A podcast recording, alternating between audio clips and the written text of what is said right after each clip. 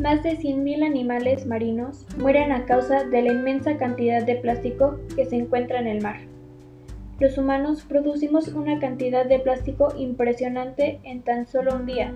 Por ejemplo, cuando vas a la escuela, puedes observar a muchísimos niños comiendo en platos de plástico al igual que los cubiertos.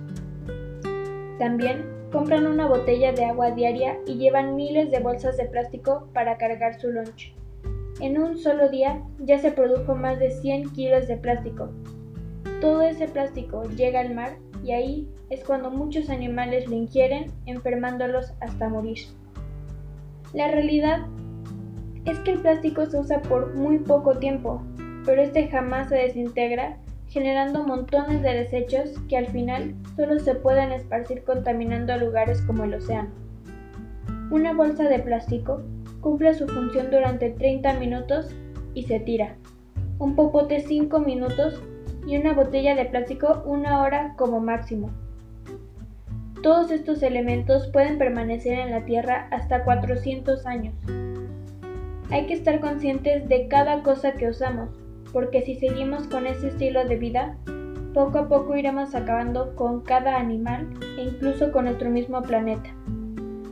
Dios nos entregó con mucho amor su creación y tenemos que respetarla, porque es injusto destruir algo en 5 minutos solo con un simple popote cuando tardó 30 días de esfuerzo. Dios nos dice en Génesis capítulo 1 versículos del 11 al 31 que debemos cultivar y cuidar de la creación, y entre eso que hay que cuidar están los animales marinos. Hay que empezar a transformar nuestras acciones para bien, para poder salvar a los animales marinos y darles la vida digna que merecen. Ya empezamos con el primer cambio en nuestras vidas. En el súper ya no se usan más las bolsas de plástico, sino las de tela. Poco a poco vemos un avance, pero este cambio no es de un día a otro. Pero podemos empezar en nuestras casas evitando el uso de plásticos. Utilizando el ejemplo anterior de la escuela, en vez de usar bolsas para llevar tu lunch, ayuda comprando aunque sea una lonchera, porque una pequeña acción puede hacer la diferencia. Cuando lleguemos a cumplir este gran cambio, celebraremos cada uno de nosotros que aportó algo para poder salvar a las tortugas, ballenas, peces, etc. Celebraremos que pudimos preservar la gran diversidad de animales que Dios nos regaló.